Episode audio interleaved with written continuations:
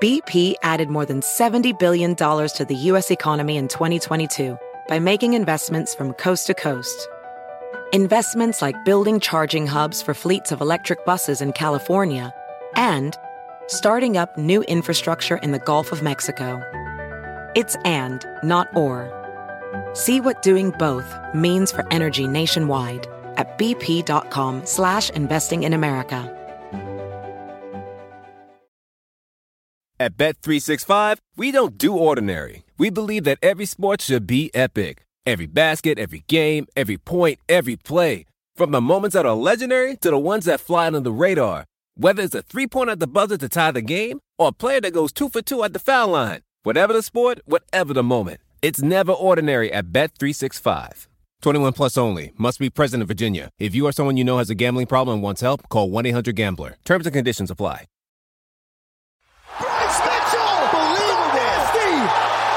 Sean Shelby, get your checkbook out right now, baby. I think you're writing $50,000 for Bryce Mitchell. What a fantastic finish. There he is, your winner, the nasty Bryce Mitchell.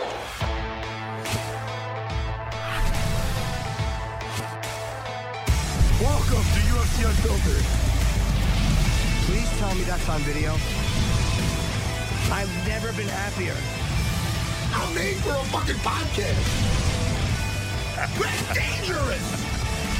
Listen to me. We're at it.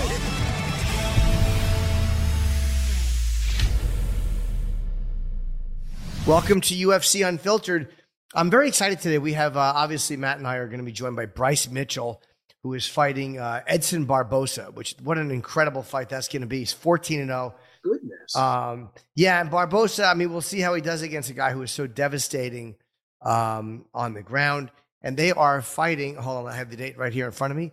Um, I'm Matt, I'm going blind. March 5th at uh, 272. I'm just literally losing my eyesight. Jimmy, Yes, buddy. I know that Bryce Mitchell's uh, a lyricist. Yes, I was listening to his stuff. It's good. It's good stuff. I wonder if Yeah. he ever if he ever heard my my my lyrics with the whole um Edson Bar- Barboza song. Well, that'll be a fun thing when he comes on. We can we can cover that and ask him. I'd love to know. Yeah, yeah. Well, well, listen, we're definitely going to uh, cross that bridge when we get to it. But Jimmy, I'm excited. You know, I listen, I watch, I listen. What am I, a moron? Uh, I watch. First of all, my voice is gone. My voice is gone. I cornered four fights over the weekend. I was about to say I watched the Cobra Kai series. All right, and we get we're having on. Did we even say who we're having on? No, Martin Kove, who plays John Cleese, or Kreese, sorry, John Cleese, John Kreese in uh I mean, obviously in the old Karate Kid movies, and then in season three and four. I'm not caught up though. I saw up to the end of season three. I have not seen season four yet. He we're having him and his son Jesse, um, who and they are promoting their new podcast called Kicking It with the Koves. Ah, Podcast one, Martin and uh, his kids Jesse and Rachel Kove are hosting. what is, what is that about? Or should we wait to ask them? I would say ask them. I haven't heard it, and it's new, so I'm guessing they're just going to be talking and interviewing guests. Man, I like that. Hey, uh, well, first of all, again, me and my family watched that whole thing. My voice has gotten better.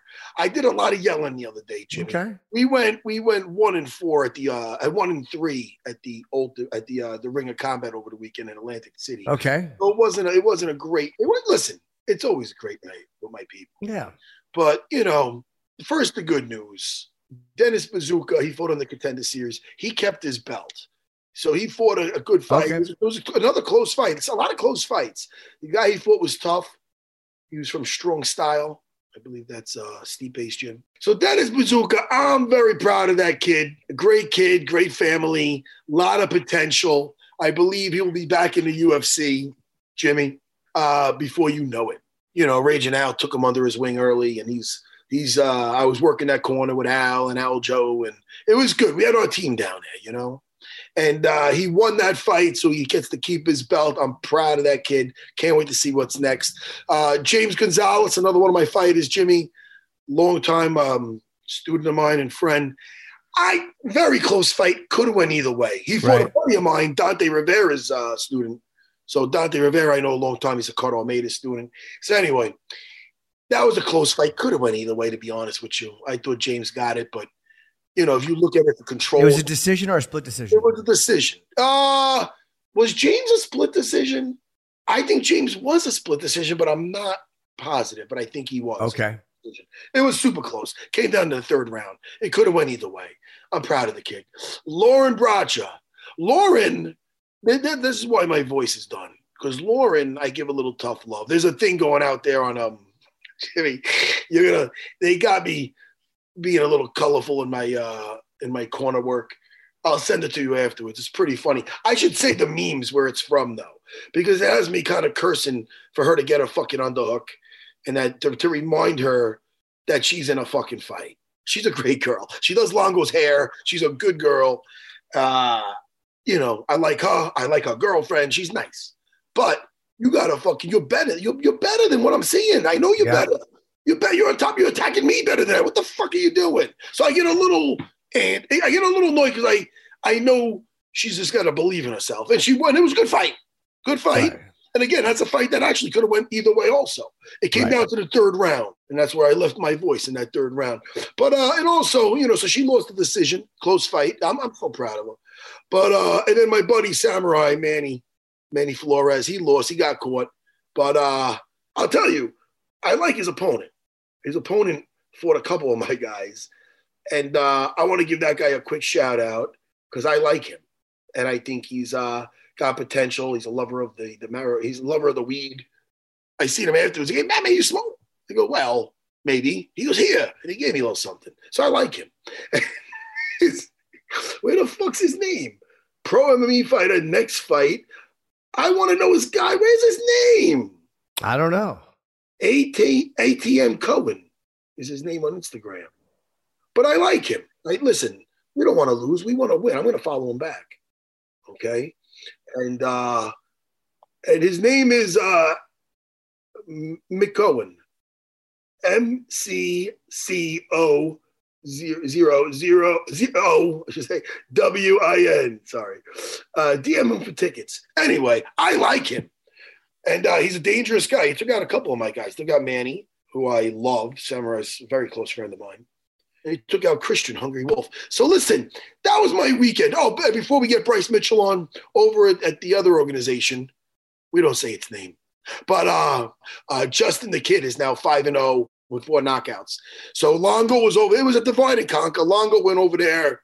Him and his trusty sidekick Stephen Lee went over to to coach him and his kid Aviv, who uh, who lost his fight. He got caught. It was a rough weekend. We went like two and four, but at the same time, I'm proud of everybody. And congrats, Justin Kidd. Sky's the limit. Let's get Bryce Mitchell in. Well, before and when we before, right after we have Bryce too, yes. we can uh, we'll cover this weekend, uh, the weekend of fights. We were we you and I were both pretty on with our picks. I mean, really good. So we can cover them after Bryce and before Martin Kove. Br- Bryce is fighting on 272 Edson Barboza. I believe they're the third fight of the main card. That's a great card.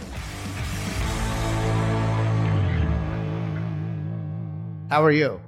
Great. Thank y'all for having me. We we miss you, Bryce. I've been asking. I know you've been busy. I've been asking to talk to you ever since I knew you could spit out those fucking lyrics, man. I'm impressed. I appreciate it, Coach. Thank you for having me, brother. I mean, where did that? How long have you been rapping for, bro? Well, every Christmas I wrap presents, and uh, I like uh, it. You know, I, have been rapping since I was a kid, and I was really kind of just embarrassed to share some of the stuff. And then I don't know. I guess I just went through some stuff, and I said, "Well, I just don't even care if I'm embarrassed no more. I'm going to share it anyways because this is something I want to do." Problems in my head is really good. Dark and Darkensaw is really good. I was listening Thank to all you. your stuff, and it's almost like the embarrassment of what you do for a living is such high risk that there's nothing that can uh, hurt as bad as breaking your hand in the first round or getting knocked out. So it's almost like that should take the pressure off for artistic endeavors, no? Well, the, the worst thing for me that could happen in a fight is that I embarrass myself. The pain always heals and it goes away. Mm. Uh, unless if you really, really get messed up. But I would rather get paralyzed than go in there and do something that um, just is shameful that I have to live with when I get to heaven. You know what I'm saying? That this is never going to go away. That I can't. That, that holds over my head. So I just want to go in there and bring honor to my family. That would be the most embarrassing thing, or the worst thing that could happen is if I embarrass myself and, and look like a coward because that's not how my mother raised me. You reference honoring your family in one of the songs too. I don't remember if it was Grandmother's Grave or what the name of the song is, but you referencing uh, honoring your family. Yeah, I do a bunch in there, and uh, that's what gives me some of my good content right there. That's what a lot of it's based around. You know, it wasn't about my chain and all my hose and stuff. Hey man, all I know is in a in a fucking Hollywood's full of reboots, they should do over Eight Mile, and then have you as the lead as B Rabbit. When they start going choke choking, they start fucking just taunting you, you kick the fuck out of everybody.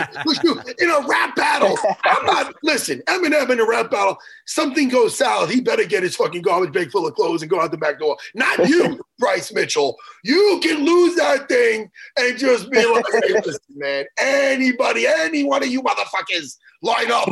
You know Edson Barboza. That's right, brother. Edson Barboza I'll tell you, the guy's been around for a long time. This is exactly the fight you need for the masses to know. We, I listen. I know. I seen you grapple. I seen you fight. I, I know how high level you are. But I, Jimmy most likely knows. But I want the world for the world to know. They know Edson Barboza. He's been a highlight reel for fucking years, man. Just putting people to sleep with spinning fucking heel kicks. That song that me and Jimmy came up with is pretty famous about him. So he's out there. And I want you to get all that shine. Is it shine or smoke? Tell me, you're the rapper. Uh, both.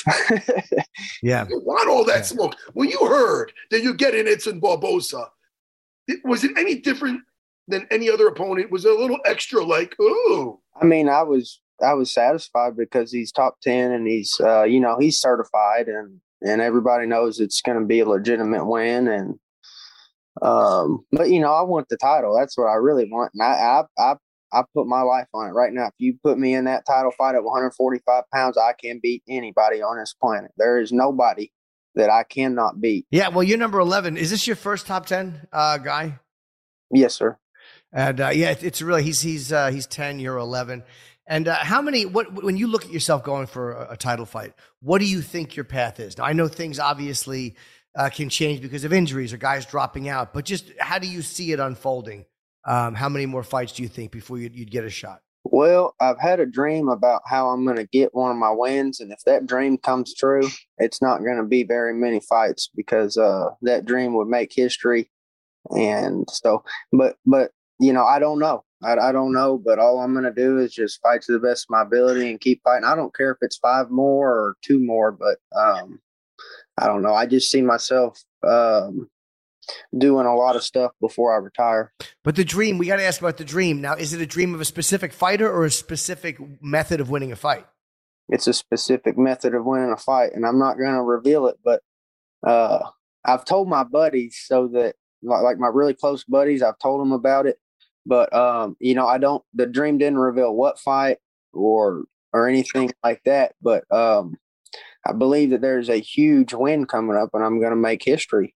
And I've had a dream about it. Wow, Jimmy, you got to understand. He could pull a twister out of the fucking air. You understand? Yeah. I mean, he puts guys in pretzels, and when he does that twister, people, oh my God, it's coming. He's doing it.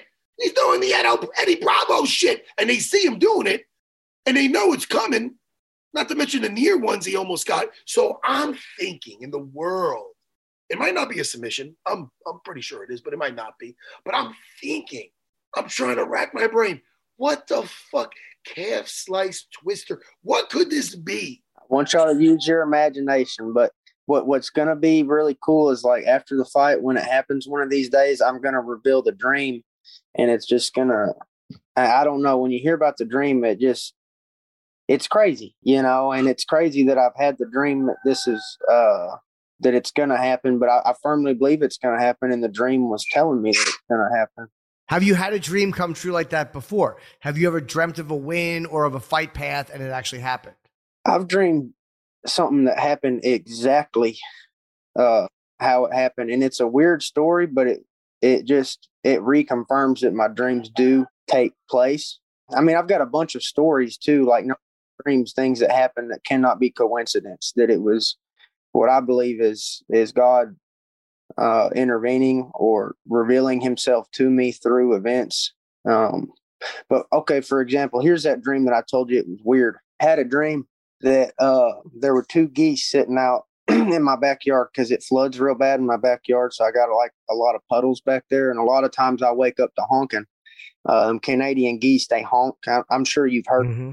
Yep. honking before. So I wake up to haunts, and then and, and this is in a dream. This ain't real life. And so then I see two Canadians out there, and I crawl up on them because I've got real tall grass and it's watery, and so I'm just kind of like in the in the water, just crawling up on them. And I got my shotgun, and I get cl- and this is very unconventional hunting too because most people sit in a stand and call them in and shoot 20 of them at a time with their buddies this is how i prefer to hunt. This is this was one of my favorite hunting experiences actually uh, when it manifested in real life. But in a dream i got a shot i mean i crawled right up to these geese and i was just sure i was going to put two of them in the freezer that day. And i popped up with my shotgun boom boom boom and shot one goose three times from point blank range. I mean, I could almost get out and grab the thing. You know what I'm saying? It was I was that close to it before the goose realized I was there, and uh, point blank range, and the goose takes off running. And in the dream, I remember being mad, thinking, "Oh, this is." Because it, it was that point in the dream. You know how sometimes you're having a dream and you realize, okay, this is the dream. This ain't real life. Yeah that was the point that I realized this is a dream because there's no way you shoot a goose from that close three times right in the face and it does not die. And so uh, I start chasing the goose down and I'm thinking in my head, this is a stupid dream. I would have already killed this. I hate when this happens. You know how you kind of lose control in your dream? Yeah. And then I remember I got, I, I grabbed the goose and right when I grabbed it by the neck and had it in my hands and could feel it, I woke up, I snapped up and, and, and it was back to my normal day. Went had a normal day. Next day, I wake up to honking, but this ain't a dream. This is real life. And I hear honking. I look out the window. There's two geese out there. They're feeding in a puddle in my yard surrounded by tall grass. I grab that shotgun. It's got three shots in it because I got my plug in it. I crawl on it to my belly or on my belly. I crawl all the way out there. This is probably, I don't know, 75 yard crawl and uh, I'm feeling like a damn Navy SEAL. And it was actually the reason that it was one of my favorite hunts um, experiences is because you ever seen a crocodile hunt with its body submerged in its head, its eyes kind of water? That's how I was doing. I had my nose and my eyes out of the water, and I was crawling in a mud puddle. But the mud was so slick, I was sliding. I didn't have. Once I reached the mud, I was sliding underneath the water like a crocodile. And and when I got right up to those geese, I kind of parted the grass between it. Then I pop up, boom, boom, boom. I put three shots into this goose, and uh, I was going to get both of them. I wanted to eat both of them, and um, and all of a sudden, this goose that I just shot three times from no more than ten foot away, it runs away. And I mean, we end up in a foot chase. It it's trying to fly, but it's it can't fly no more. And I end up in a. I drop the shotgun and I start chasing it, so I didn't lose my my kill. And I get the geese or the goose, and I grab it, and then I I quickly cut its head off just to put it out of its misery, you know. And um, and I start thinking, that's the weirdest shit I've ever seen in my life. I never shot something that close and it not die like that. And there's no way this could happen. And I'm going through all the possibilities. Maybe I missed. No, I didn't miss. Maybe there was uh, mud in the gun. What if, I go back, I check the gun out. All three shells have been um, ejected. So I got all my all the cartridges on the ground. And I start thinking, why? Because I've shot them from twice as far and they drop. You know what I mean? in one shot. I'm, I shot this goose three times from 10 foot away. And I thought, what is going on? Something's up with my gun. And I look at the cartridges. I had in buckshot. You did have you did you did have buckshot is is what is that normally what you would use in a shotgun? Well, that's for, for shooting deer. That's what you would use. That's yeah, what you okay. go kill a deer with. I had in the wrong load. So what you want to shoot them with is turkey loads. You know, your four or five shot. But the thing is, with buckshot, it'll kill a deer dead. You know what I mean? You shoot you shoot a deer close range with that buckshot, that deer's dead. It's like hitting it with 20, 22 bullets all at once. But the the pellets are bigger. What you want to shoot a geese with is little bitty pellets, little bitty pellets. So what was happening is that my the I was using the wrong load on the on the goose, and the shot the big pellets were all missing. So I might have hit it in the wings, and that's why it couldn't fly but I had to chase it for hundred yards. Wow. What that dream right there to prove to me and I've had other experiences. I could talk for days about stuff that, but before the experience happened, I had a dream that two geese were in my yard. I crawled up on them, got point blank range, shot three times, and one of them lived. And then I thought, well, that was a stupid dream. That's never going to happen. And then it happened in real life. Yeah, that's strange. You ever see Dune? You're like Paul Atreides, where he has visions of the future, and some of them could be a little off, and some of them could be all right on. Like he has the visions because he's the one. You could be the one. Did you ever see Dune? I sure haven't. Mm-mm. Well, don't watch the one from the '80s. It's it, it's it's fucking hot garbage. Well, I never said hot garbage before, but I might start using. That's okay. But the, but listen to me. The new one is fucking great, and it sounds exactly well, not exactly. There was no turkeys in outer space, but he was having visions and some of them were true and some of them weren't. Jimmy, I told you to watch the goddamn movie. I know, but it's long. I got to put aside a couple of hours uh, to do it, and, and I promise you I will because I want to see it. It looks good. Uh, Bryce, I also wanted to ask you before I forget because I know we only have you for a limited time about breaking your hand against uh, Fili. You said that was in the first round uh, that you broke your left hand. Uh, do you, and what you just threw a punch? What exactly happened? It was an overhand left. Is how I broke it. And you knew it was broken immediately, or was it in between rounds? No, I never broke nothing before, so I I actually just was telling myself my finger was jammed because I really couldn't. I knew something was wrong because my hand was kind of like numb and uh, I couldn't move my finger. But I was just telling myself, "Oh, you just got a jammed finger," you know, and it didn't really uh, set in because I figured it would hurt a lot more, but it really didn't hurt except when I went to punch with it while it was broken, and that really does hurt when you punch with the broken hand. Um, but I've been training my kung fu, and uh, I'm completely. Uh, can you see me, brother? No, no, we can't. We got you back. Is that your ninjutsu you've been practicing? Also, no, sorry. Go ahead. I thought you disappeared. But So, go uh, ahead. my, my mechanic was calling me. He's got a uh, my my mechanic. This guy is great, and uh, basically he's giving me a storm shelter today. And uh, but I'm I'm not going to have time to get it. I didn't tell him about these interviews, and yeah. But he's giving me a storm shelter, so I don't get twisted. Gosh. Oh, right. You're in that part of the country. Yeah, but do you know that the best investment you can make on this farm possible if you had to invest in only one thing to keep you alive? The best investment I'll ever make: storm shelter. Yeah, I guess so. Have you had to run into it yet? Have you had to like run into it like in a panic? No, sir. I've just been praying, and I've I've been praying with God, and I said, God, if you just please keep a tornado away from me until I get that storm shelter from Mister Paul. And I've been praying, and it's worked so far. And there's been times, brother, where this trailer has been rocking, and I I mean, I mean, it's scary when you're living in this little bitty ass thirty foot trailer, and the wind starts rocking, and you don't got nowhere to go. So you just sitting there, and you kind of just you I'll I'll pull the curtains back and I'll look out the window and I'll enjoy the free light show and uh and I'll start praying and that's my defense right now but I've just prayed that please God let me let me get this sh- shelter before you take this farm out with the tornado and so far uh, I'm I'm still alive so I'm happy but there any any day now I could it could be the day where my whole farm every piece of equipment that I've got is just gone I'm down for some ironic shit. But dude, for the guy who's the master of the twister to die by a twister, I don't want. Nobody wants that. Yeah. Nobody. that's right The guy, the guy's the master of the twister that actually came looking for you. I don't fucking know. that's But right holy shit!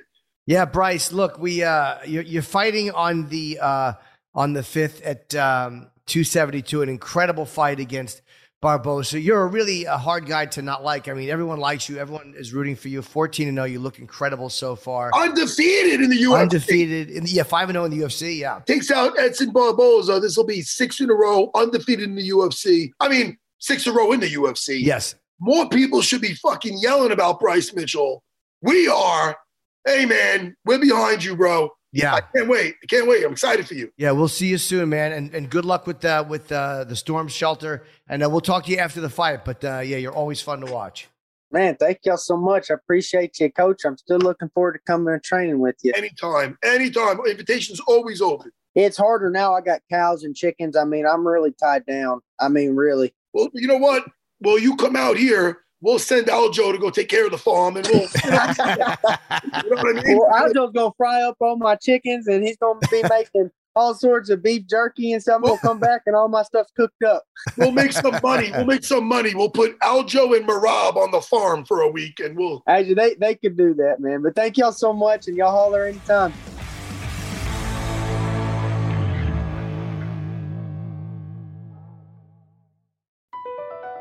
Across America, BP supports more than 275,000 jobs to keep energy flowing.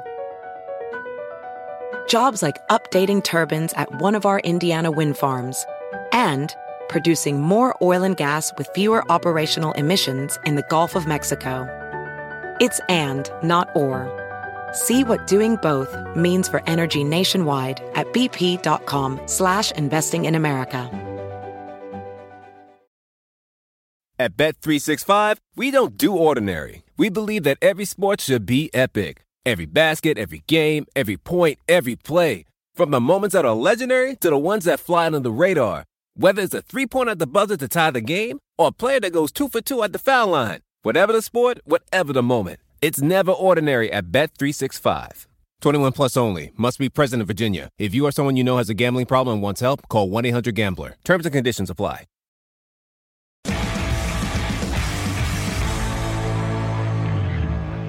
Let's just say that we uh, we almost, with one notable exception, we both almost went undefeated for the weekend in our picks. Which one did we not get? Uh, you picked a Baudot, and I and I knew that Parker Porter would win, but uh, we both picked Jim Miller.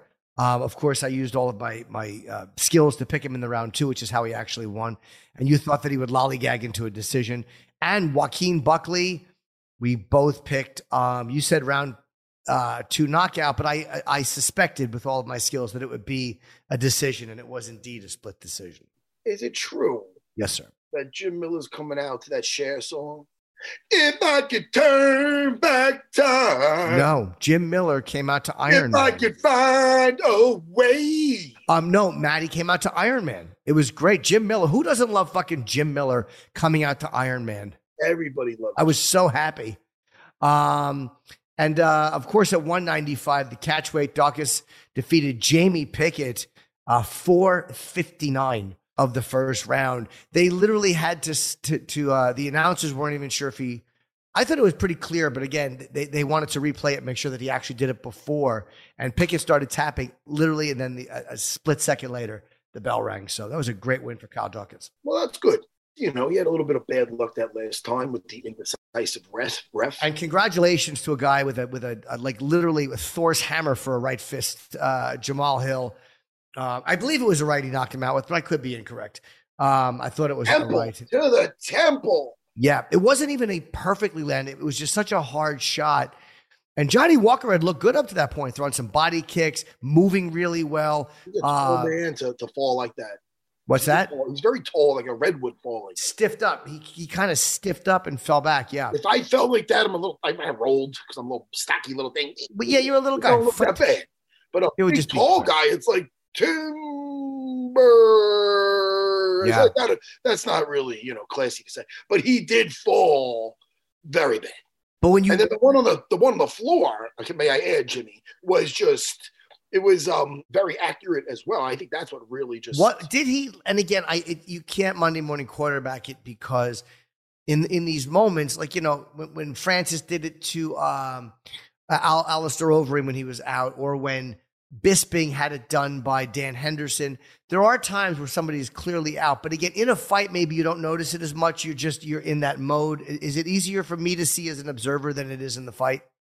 What's that? If, Like looking, he looked like he was he didn't need another punch. But I guess that's easier said from the outside than when you're in the cage fighting. as as far as the ref or the fighter.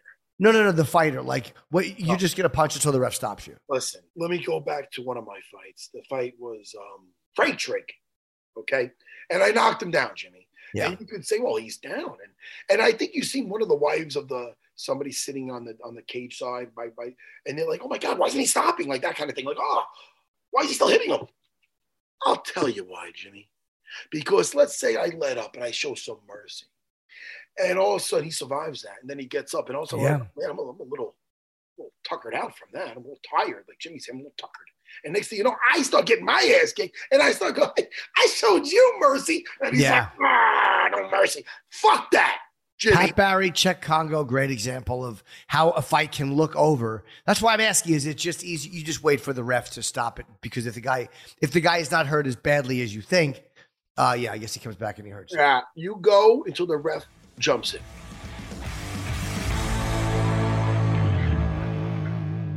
Welcome, guys. How are you? Very good. Good. How you doing? Very good. And we uh, we plugged the podcast that you're promoting, Martin. Before we start, I wanted to ask you a question because I'll forget. You are in one of my favorite movies. That um, I don't know who you played in it. What did you do in Little Murders in 1971? Little Murders was my first movie ever, and um, Alan Arkin was my first speaking role. And it was 1970 we shot it, and Elliot Gould kills me in the scene in a park. And you couldn't have seen the scene because the scene was cut out. Oh. So it was really interesting. And a friend of mine went to the screening, and I, this is my first year in the business. And he says, You weren't there. And I said, I wasn't there. He says, No, your scene wasn't in there. And it's a really good scene with Elliot Gould, and he kills me, and he's a pacifist. And um, Little Murder is a famous book about a pacifist written by Jules Feiffer as I'm sure you know. And so I get a letter about a week later from Alan Arkin. And Alan Arkin says, Martin, you did a great job. We had to cut the scene because he, he's a pacifist in the show, and we can't have him doing violence thing, doing violence within Central Park. So I said, Wow, that's really great. So over the years, Alan Arkin and I have laughed at this letter, and that my first movie he directed and all my career was cut out. Yeah. You know? And so we, you know, we laugh about it a lot whenever I see him. It's a wonder, wonderful man, and he wrote this lovely letter. And for a young actor, it's my first year in the business, and for an actor, just guess that, you know, and and and feel like you know, it's not personal. It's just the way things go. Yeah, it, they never tell you when they cut you out of something. I've been cut out of things before, and they never tell you until you. I went to a documentary screening once. I was like, you could have let me know I wasn't going to be in it. I mean, I, I, wouldn't have brought a date. You know, it's kind of humiliating when you show up and you're not in the movie. Um, so you guys are doing a podcast now, and is it about martial arts? Is it about the movies? What's it about? Well, it's not a recap show. Everybody thinks it's a Cobra Kai recap show, which it's not. Um, we do talk about Cobra Kai, of course. I was on season three, and you know, obviously my dad, Karate Kid, and all that stuff but we you know we bring in elements of Cobra Kai and discuss bullying and uh, the themes of Cobra Kai that go into you know reality, and but we really talk about everything. I mean, we talk about um, we talk about anti-bullying. We interview doctors, psychologists, athletes, uh, UFC fighters, hopefully soon. Um, you know, and uh, producers, actors, and it's really it's just a podcast that's for everyone, you know, especially because it's a family sitting down. I'm there with my sister, my dad. My sister brings a, a, wonderful female element to the podcast. And we really just want to have conversations about everything that's going on in the world, including pop culture and entertainment. And it's a great way for people to see, you know, a family sitting down together, being strong and and having these great discussions. And you know, there's not, I don't know, are we allowed to curse on this? Uh, yeah, yeah. Oh, shit, yeah. Okay, great. So there's no bullshit in our podcast. You know, there's not a lot of BS. You know, we just talk about the truth, the reality of life. The life can be very hard, and you know, and just all those kind of themes. So there's really nothing that we don't want to not talk about. How was it when you first seen the Karate Kid and everybody hated your father? How did that feel? Um, right, I mean, he was the bad guy. I mean, I mean, think? but I always I always knew him as the good guy for me. So I never really saw him as the bad guy. I, I always knew that he was playing a character, yeah. and I, you know, so it was always an interesting thing. It was funny to hear people all the time that whether they were afraid of it or you know, that was really that mean in real life? It's like, you know, I don't know very many actors who are that mean as their character in real life. Maybe some, but you know, he's like a he's a big teddy bear. I love looking back over, like, especially, you know, Martin, an actor who's been around for a long time and who's got such an amazing career. I love the older stuff. Like, I, am always interested in, like, it seemed like you were in a run back then, too, of doing Quincy and Barnaby Jones and the Rockford Files. W- would you get cast typically as a bad guy, or were you a cop, or did you play a little bit of everything? Oh, at the beginning, that was the 70s. And in the beginning, you know, you, you come to Hollywood and you just get cast as a tough guy, you know, unless you're Gregory Peck, who was cast as a leading man in 1939 in his first movie, and never looked back. He did leading men to the end of his career. So, you know, there are many careers like that. But you start off, you just, you know, I think the, the most interesting emotion that you play as an actor is for you, when you're young is really playing tough and angry. You know that that's what the actors do well because you know no one's developed. Even Steve McQueen. I mean, I remember earlier stuff of Steve McQueen. He was he was never really you know vulnerable, and it, it got in later years he became seasoned and vulnerable. You know, a little bit in Magnificent Seven, but it really was more in The Great Escape. You know, it was more from The Great Escape on, and you know, it, you just become more seasoned and trust your instrument more. So it's not just a, one tough guy. So you answer your question, yeah, you get to do a lot of tough guys because that's what you're doing well at the audition, and you know, you just you're physically, you know, you know, uh, appropriate for a third bad guy from the left, and you play them, and you know, you do it until you kind of push your agent for other things and try to, you know, make your mark in something a little more vulnerable, a little softer. Even in Cobra Kai, I always drive them nuts and say I want to, you know, play John Kreese more vulnerable. I want to play John Kreese with a little more texture. You know, I'm not interested in playing John Kreese, the mean guy. And um, they're writing more and more of that every season. You know, what's amazing about the show, I love it. I watch it. My I have three young daughters, me, my wife, my kids. We watch it all together. Is uh, the depth they give you a character. He's not just a hard ass for the hell. Now they give the backstory and Nam, and I. It, it's it's fascinating. When you got approached with this with this project, were, were you a little half in, half out? Did Ralph, who brought this up to you? Ralph Macchio, when they did, what they say to you? Like, hey, look, we're bringing it back. Were you a little bit like, eh?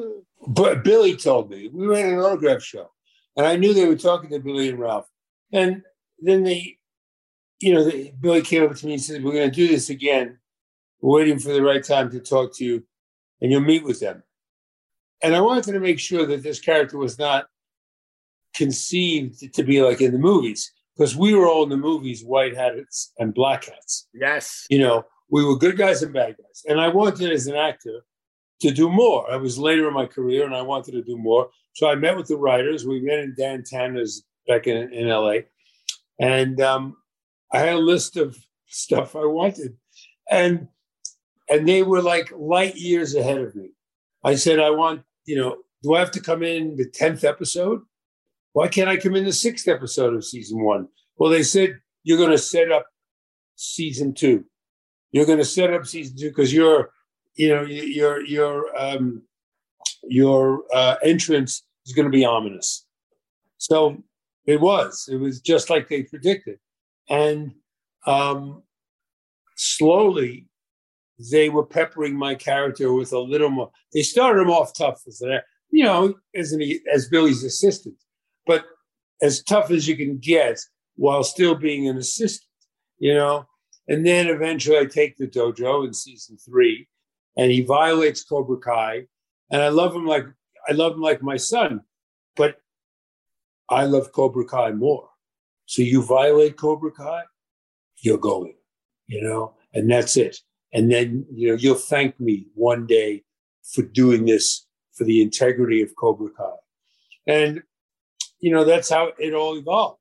And then when I went to them with more notes in season three and season four, I met with mercenaries, I met with Army Rangers, I met with all these guys, and I said, I want to do these flashbacks. I want to learn about my background. Can we do this? And they had all that stuff already. They were they were like two years ahead of Martin Kove, you know. They knew what they wanted to do with this character. So I just, you know, joined the line. You know how how great is it too as an actor, like or in any job when I think thirty seven years after the original, they bring it back and it's like you have this whole fresh uh, thing you can do with your character. It's it's got to be nice, and I, I, agree with you about the vulnerability. Like I think in Mash, they said the one thing they would have done better is they would have given more depth to Frank Burns, who was very funny, but they felt he was probably like they didn't show enough of him as a person to make him as interesting as they could have. So you have to love that you have a chance to come back now and do all these interesting things as this character from so many years ago. Uh, yeah, it's it's it's fascinating, and the people enjoy it. You know, they enjoy. What's interesting is the people enjoy the vulnerability. They enjoy the emotionality that you know. My son, you know, my son played the bully who bullies me in in the diner in 1965. You know, and everybody thinks he's me because he's a bully. And um, Jesse, tell them about your experience because he got an enormous amount of publicity from that because they thought he was the bully and getting bullied by somebody else, you know? That stuff was so fun because, you know, I never thought I'd get into the world of Karate Kid or Cobra Kai. It was just never something I never really, never really thought about or expected. So when the audition came about, you know, I was really excited. They were already shooting uh, season, they're already shooting season three in Atlanta. So, um, you know, when I finally booked it, you know, I, I was I was very excited. I told him, look, my dad's already down there. I'll just stay. I'll stay down at his apartment that he has down there and and make it easier. And you know, it was more fun for us. And you know, it was great. I went to work. I worked really hard on this, and then being on set, it was just you know, it was very surreal, and it was almost like I don't know. It felt like a like Back to the Future and like you know, part of like my own destiny. I don't know. It was really it was it was incredible. It, was. Are you, I'm sorry, Jimmy. Are Jesse? Are you and your sister in the uh, family business? Are you guys both actors? Or? So Rachel does do acting. Yes, uh, Rachel works uh, in the. Is, she's an authority in the in the mental health world. She's a life coach. Has a very successful business helps people with substance abuse, things like that. So she's really incredible in that arena as well. And but you and, and and how about you? You were doing some acting, or this was newer for you, or something that you want to pursue for real? Oh, I mean, I've been an actor the last ten years. Um, you know, I've been very fortunate. My dad and I have done probably I don't know five, six movies together, and then you know I've done all kinds of different movies and television shows, and um, so it's been you know every year is better than the next, and you know there's so much that we want to do. The reason I'm growing, the reason I look like this right now is because I'm playing I'm going to be playing Wyatt Earp in an unofficial Tombstone prequel. Uh, so that's why I've got this big mustache I'm growing right now. Where is that going to be uh, shown? Do we know? There's a lot of, we're thinking of either, you know, it'll probably either go to like Netflix or Hulu, uh, something like that, or Amazon. Um, we're really excited about it. Uh, my dad and I, it lo- looks like we might be coming in and taking a little bit more of like a producer's role on it because we love the script so much um, and it's, it's really incredible. It was co-written by one of the one of the gentlemen who actually helped write the original Tombstone with Kurt Russell, Val Kilmer. What, what was his name again? I just just blanked out of my head. John Fasano. That's right, John Fasano. So he's on there as well, and it's just an amazing story of how Doc Holliday and Wyatt Earp met and uh, every time I mention this story, it's amazing. Every guy is like, or even like women, they're like, "Oh my god, Wyatt Earp, Tombstone." It's it's just such a funny, it's a funny thing that everybody loves. Just having a dad in the business, uh, you you know a lot of the pitfalls or a lot of the things to avoid or a lot of the good things. Do you think that was a that helped you a lot uh, with the mentality of going into the business? Is knowing a lot of the things to look out for? Sure, I've seen the insanity of the business, yet I still am in the business, and uh, you know, it's it's it's a great thing. You know, I've been able to, I've been open, privy to a lot of incredible stuff, and you know, I've taken what what I think works for me, and and you know, I, I get to have all these wonderful discussions with my dad over the years. And you know, I, I love the movie industry. I love movie making and the, the art, the artistry of it, and what movies do to people, and have been doing to people for the last hundred years. And it's been, you know, it's been a wonderful, wonderful journey. You know what I feel bad about? I feel bad for the um, the Kevin Costner Dennis Quaid, Quaid uh, Wyatt Earp. It wasn't a bad movie, but Tombstone is so iconic because of, of Val Kilmer and I'm your Huckleberry, and it's such a great movie with the one-liners that everybody just shits on the other one. they don't even talk about the other one. Do you ever see that movie, the one with uh the Wyatt Earp with Kevin Costner and, and Dennis Quaid? Yeah, I'll do you one even better. My dad was in it. Oh fuck, Mark, sorry. Here's buddy. a lesson. Here's a lesson for you. I sat with the historians in Tombstone, and we talked about the difference between the uh, historians, the teachers, a variety of, of people who really know Westerns. And uh, we talked about the difference between Wyatt Earp and between Tombstone. Now, one was primarily about Tombstone, about the cowboys, about the, the, the confrontation of the gunfight OK Corral, Republicans versus the Democrats. Those guys were Democrats out there, the Clantons, they couldn't take over the town. The town was Republicans trying to take over the basic gambling casinos and make the big money. So that's what it was. But yet, Kevin, and I was in on Wyatt Earp early on with Kevin. He, he then and I were very close. And it was a story of the Corleone family.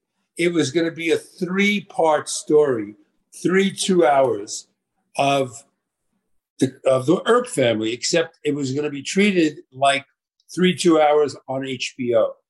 And then Kevin brought in Larry Kasdan and Dan Gordon, who wrote the three two hours, was put aside somewhat.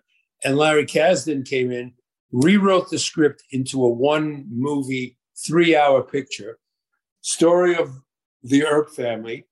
And it was a little slower and Kevin was a little darker than he had ever been before. People didn't know how to react to it. But the picture itself was deemed by these um, this group of authorities as a more authentic, detailed movie about the life of that situation, and and um, was deemed more authentic. So it's great. I mean, my my answering machine goes.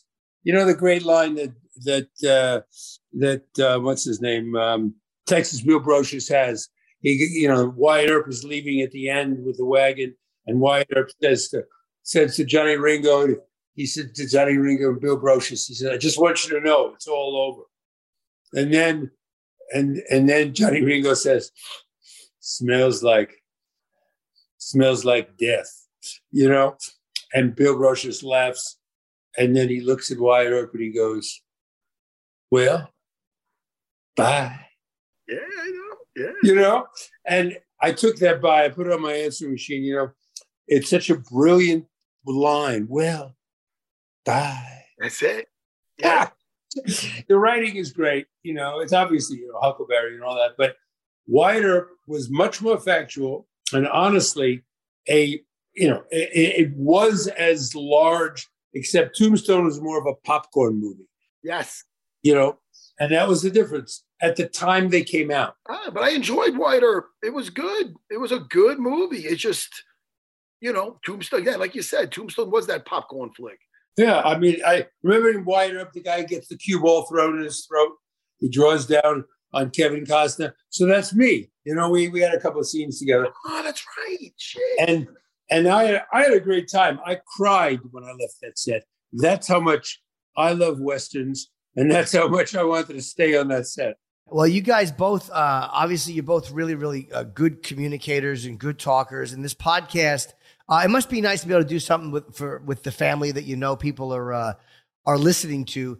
And Martin, I, I, guess before we let you guys go, you must be amazed too at how differently the much the business has changed. Like the fact that you can just do this now, and there's no permission from a studio needed. Nobody has to okay it. You guys can just do it um, th- that is one of the nicer things about the internet and all this is the fact that you can just put up a podcast and not need anybody to say okay to it. Well, I mean, there's certain things obviously that you know, especially with our show because it's not like uh, you know, it's not like an official Cobra Kai recap show. There's so many of those, but we wanted it to be our own thing with our family and what we what we can talk about. And like you said, there is a there is a great um, freedom you get with being able to, you know, have these great conversations, which I think obviously like why, you know, people go to podcasts these days, you know, for, for these kind of conversations that you can't have, you know, there's so much, there's a lot of, you know, politically correct ways of saying things, you know, which is like, yes, that's all great and good, but like life is there's like there's like reality of life.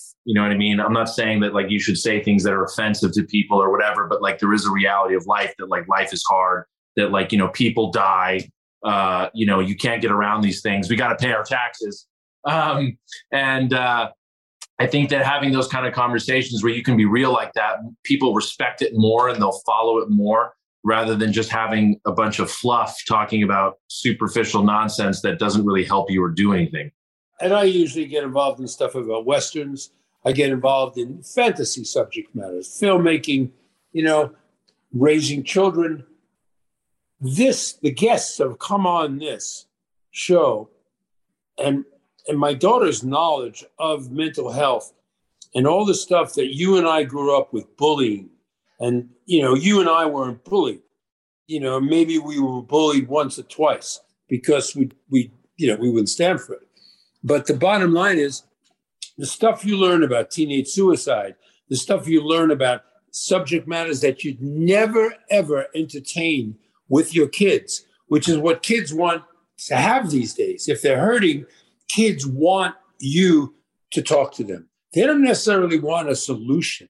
They don't want daddy to say you know here's what you got to do kid and you'll be okay they don't want that what i have learned through all these podcasts is that the children just want to be able to have someone to talk to and tell them what they're going through not solve their problem but just have someone to talk to and that to me i never could I could never do that to my parents. My parents were Jewish. I had lots of problems when I grew up. I was you know, only child living in a Jewish neighborhood with my parents were frightened to death of the wind that blew. You know, they were conservative, you know, depression era people. And I was this fantasist. I watched West Side Story last night, and I just remember it was the first word that I could ever say. You know, well, my father's a bastard. My mom's an SOB. My grandpa's always plastered. My grandma's pushes tea. My sister wears a mustache. My brother wears a dress. Golly, you know, I like it. you couldn't say bastard back in Brooklyn in the 50s in a Jewish, uh, but it was because it was on Broadway, it was okay. My parents would come home with the album and I'd hear it on the album and it was okay. Bottom line is what I'm trying to say is we now we have through podcasts, through people like my daughter and my son, they bring in the truth, makes us so it's so much easier to be parents because people are willing to talk about therapeutic situations that'll help our kids' longevity, that we won't read about our kid one day, you know. And um, to me, that's the value of these podcasts is that we are learning as artists, as fighters, as people with a lot of chutzpah in our lives that we didn't come up the easy way. And, you know, we're learning now there's a lot of intellectual value to stuff out there that we never entertained before. Well, kicking it with the Koves, podcast one. Uh, it's Martin, of course, and Jesse, along with uh, your sister and your daughter, Rachel. And um, I guess you can get this uh, once a week. I'm assuming it's once a week. Yes, every Thursday. All right, every Thursday. Thank you guys so much. Really, really, you both uh, really interesting people and really interesting conversationalists. And I'm sure the podcast is great, and we would love to talk to you again sometime. Of course, you got you you you guys will have fun uh, really quickly watching a movie that I did uh, called D Day. I did it with Chuck Liddell and Randy Couture. Oh, okay. Uh, so we had a blast doing that. Check it out. Uh, it's called D Day Battle of Omaha Beach, and uh, they were a lot of fun to work with. Absolutely. The World War II movie, you love it. It's And my real- dad's in it too. We were in it together, so it's it's a fun one. Where is it? Where do we get it?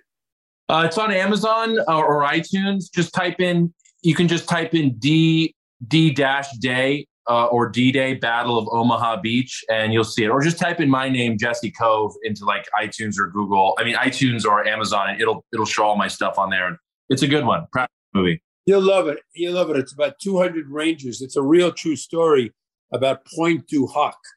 And Pointe du Hoc was a fascinating, you know, point where they had to de- destroy these these guns that would aim at at, at um, Omaha Beach on the morning of Normandy. And Jesse's in charge of 200 Rangers who have to scale this straight up mountain to get to these guns that the Germans had set up. You'll love it. It's a great movie. I'm going to check it out. Sure. Yes, awesome. Thank you guys very much. It was great talking to both of you.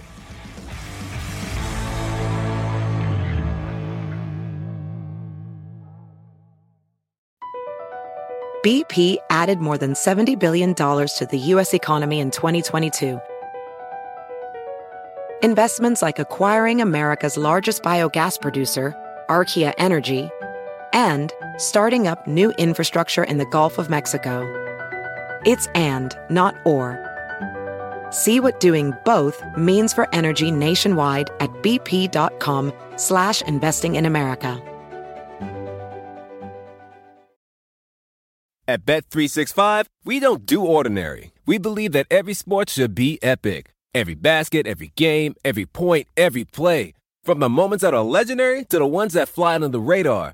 Whether it's a three-pointer at the buzzer to tie the game or a player that goes two for two at the foul line. Whatever the sport, whatever the moment. It's never ordinary at Bet365. 21 plus only. Must be present in Virginia. If you or someone you know has a gambling problem and wants help, call 1-800-GAMBLER. Terms and conditions apply.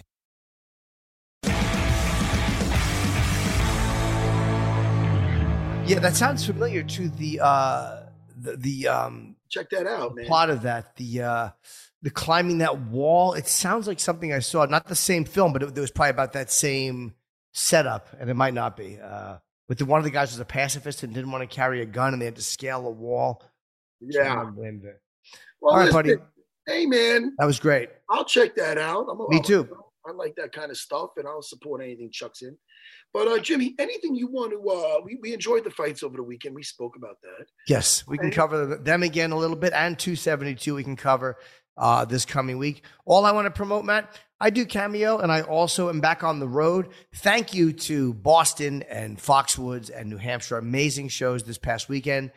And I'm coming up to San Francisco at the end of March. I got Poughkeepsie in April, DC in April, Jim Thorpe, Pennsylvania, Delaware. A bunch of gigs coming up, so go to my site. Congrats to Dennis Buzukja, and congrats to my uh, to my buddy uh, Justin the Kid Matavo. Good, good, good kids coming up. Future's bright. To all my my uh, my students and my friends that lost over the weekend. Listen, I got my losses. I still became a champion. It's all good, all part of the journey. We learn, we dust ourselves off, we get back in, we rip some Kimuras. Jimmy, I will see you in a couple of days, my friend. Okay, buddy. See you in a couple of days. I'm gonna go listen to Bryce Mitchell, Thug Nasty's music now. I don't blame you. Goodbye, Jimmy. Yeah,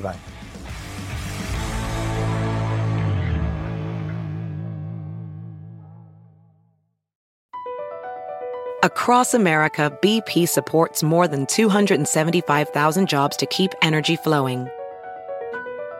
Jobs like building grid scale solar energy in Ohio and producing gas with fewer operational emissions in Texas. It's and, not or. See what doing both means for energy nationwide at bp.com slash investing in America. At Bet365, we don't do ordinary. We believe that every sport should be epic. Every goal, every game, every point, every play. From the moments that are legendary to the ones that fly under the radar. Whether it's a game-winning goal in the final seconds of overtime or a shot on the goal in the first period. Whatever the sport, whatever the moment. It's never ordinary at Bet365. 21 plus only. Must be present in Virginia. If you or someone you know has a gambling problem and wants help, call 1-800-GAMBLER. Terms and conditions apply.